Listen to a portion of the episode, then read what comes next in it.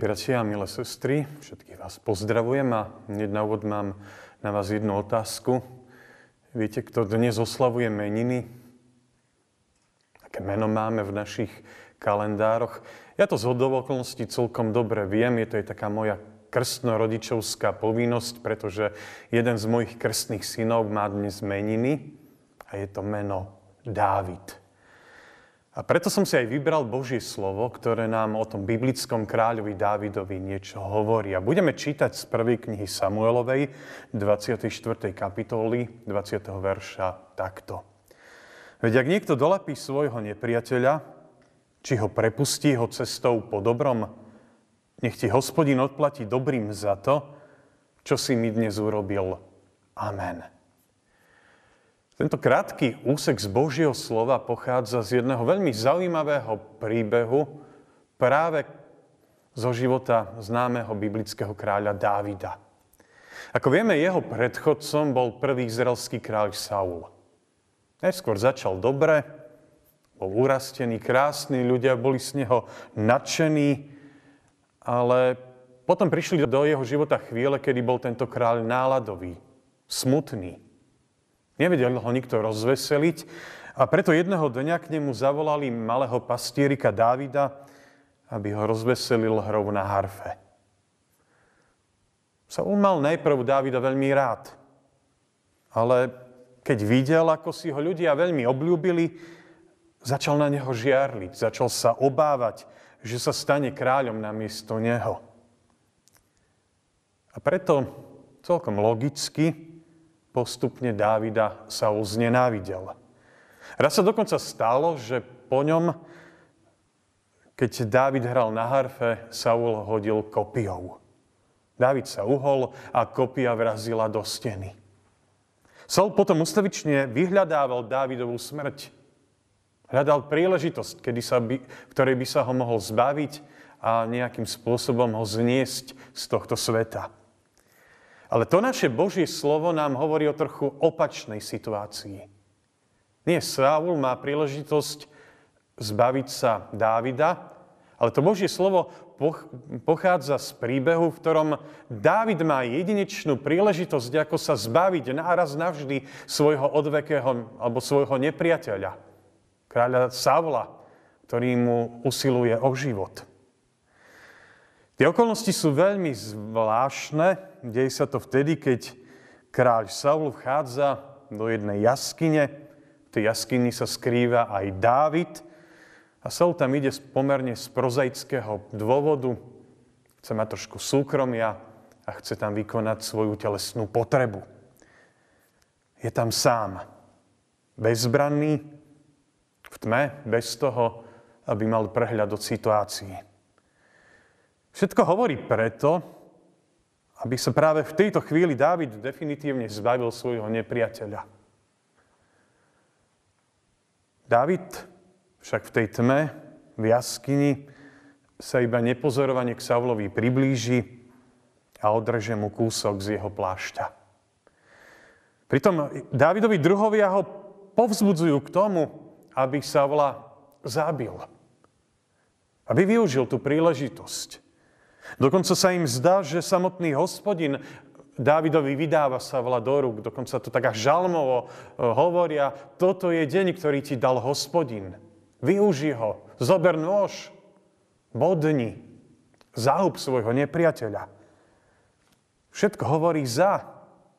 A možno každý normálny človek by v tej chvíli zobral nôž alebo meč a kráľa sa vla zlikvidoval.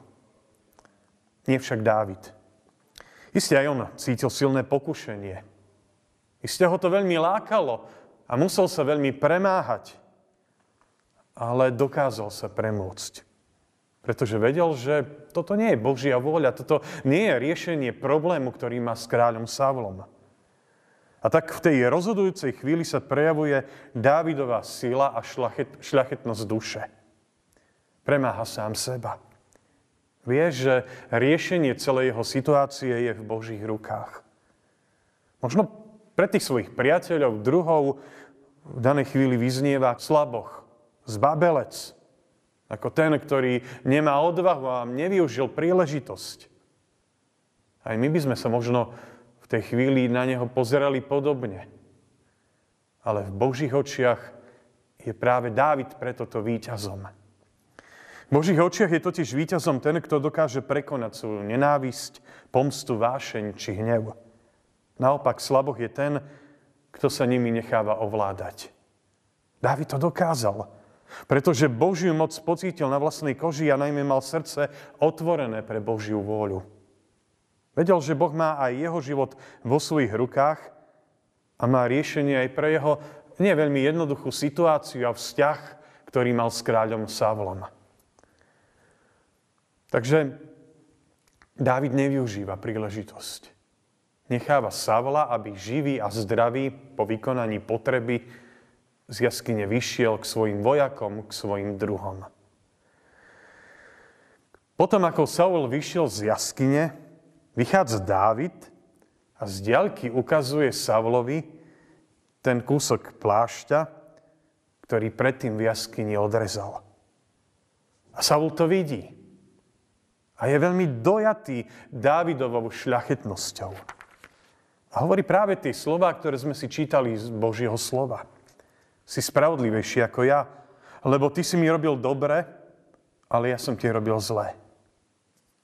A toto je ovocie Dávidovho postoja.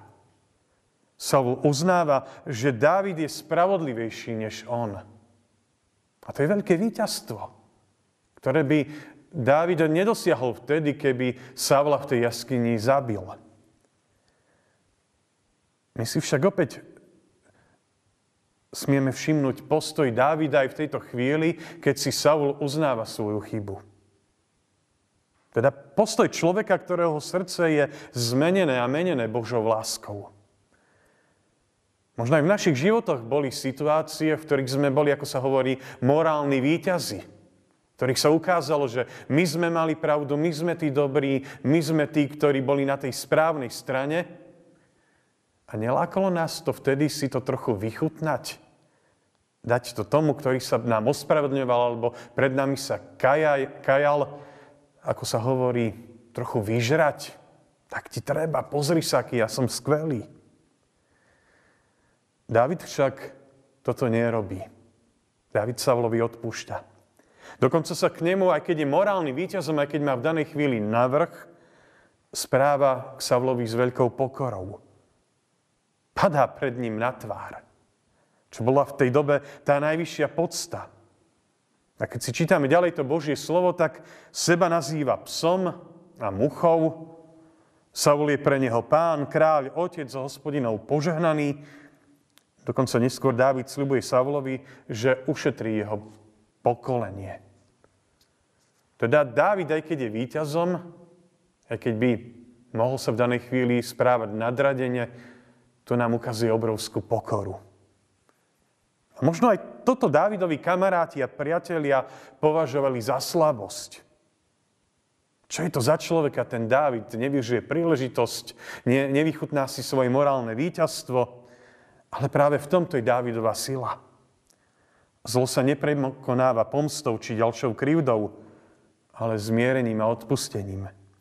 A väčšinou to aj dnes býva tak, že sa vo svojich vzťahoch ako si zaciklíme v ustavičnom kolobehu vzájomného ubližovania si a pomsty.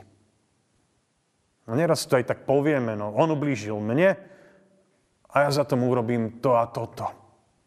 On dal facku mne a ja mu dám tiež facku. A potom znova on mne a znova ja jemu. A tak si to do nekonečna všetko vraciame, robíme navzájom zle a naozaj sa v tomto všetkom zaciklíme. Stále dokola, dookola. Ale srdce, ktoré spoznalo Božiu lásku, vie z tohto kolobehu vyskočiť. Vie tu niť prerušiť láskou a schopnosťou odpustiť. To kedy si dávno dokázal už Dávid. A to nám ukazuje samotný pán Ježiš, keď nám hovorí. Odpúšťajte, ak máte niečo proti niekomu, aby aj vám odpustil previnenia váš Otec, ktorý je v nebesiach. O tom, o tom nám vo vzájomnej zhode hovoria aj apoštoli Pavel a Peter. Neodplácajte sa zlým za zlé, ani zlorečením za zlorečenie, ale naopak, žehnajte, lebo na to ste boli povolaní, aby ste zdedili požehnanie. Vlastne niečo podobné nám zvestovali aj nedávne Vianoce. Boh bol práve. Mohol sa na nás hnevať za naše hriechy. Mohol nás potrestať, zničiť, zahubiť, pokoriť, udupať k zemi. Ale čo urobil? Namiesto toho prišiel k nám podobe malého dieťaťa, aby sa s nami zmieril. Ako sa veľmi potrebujeme naučiť tomuto postoju vo svojich životoch, rodinách i církvi. Lebo aj o tom boli tie uplynulé Vianoce. Amen. Drahý náš svätý hospodine, ďakujeme ti, že aj v tej niekedy pre nás krutej a tvrdej starej zmluve nachádzame príbehy o zmierení, odpustení, odmietnutí násilia. Príbehy, v ktorých výťazí tvoja láska, tvoje zmierenie, tvoje odpustenie, ktoré nám ponúkaš. Ďakujeme ti za to. Ďakujem ti za príklad dávneho Dávida. Za to, že on ľudsky nevyužil príležitosť zabiť alebo pokoriť svojho protivníka, ale dokázal sa ovládať, dokázal vystúpiť z toho cyklu vzájomného ubližovania si a prenasledovania sa. Vlastne aj ty vtedy dávno na Vianoce si vystúpil z cyklu obetí, učinení našich ľudských hriechov a neschopnosti sa polepšiť. Ty si vystúpil z toho kruhu, podobe malého dieťaťa, aby si nám podal ruku na zmierenie. Bola to vzácna zväzť.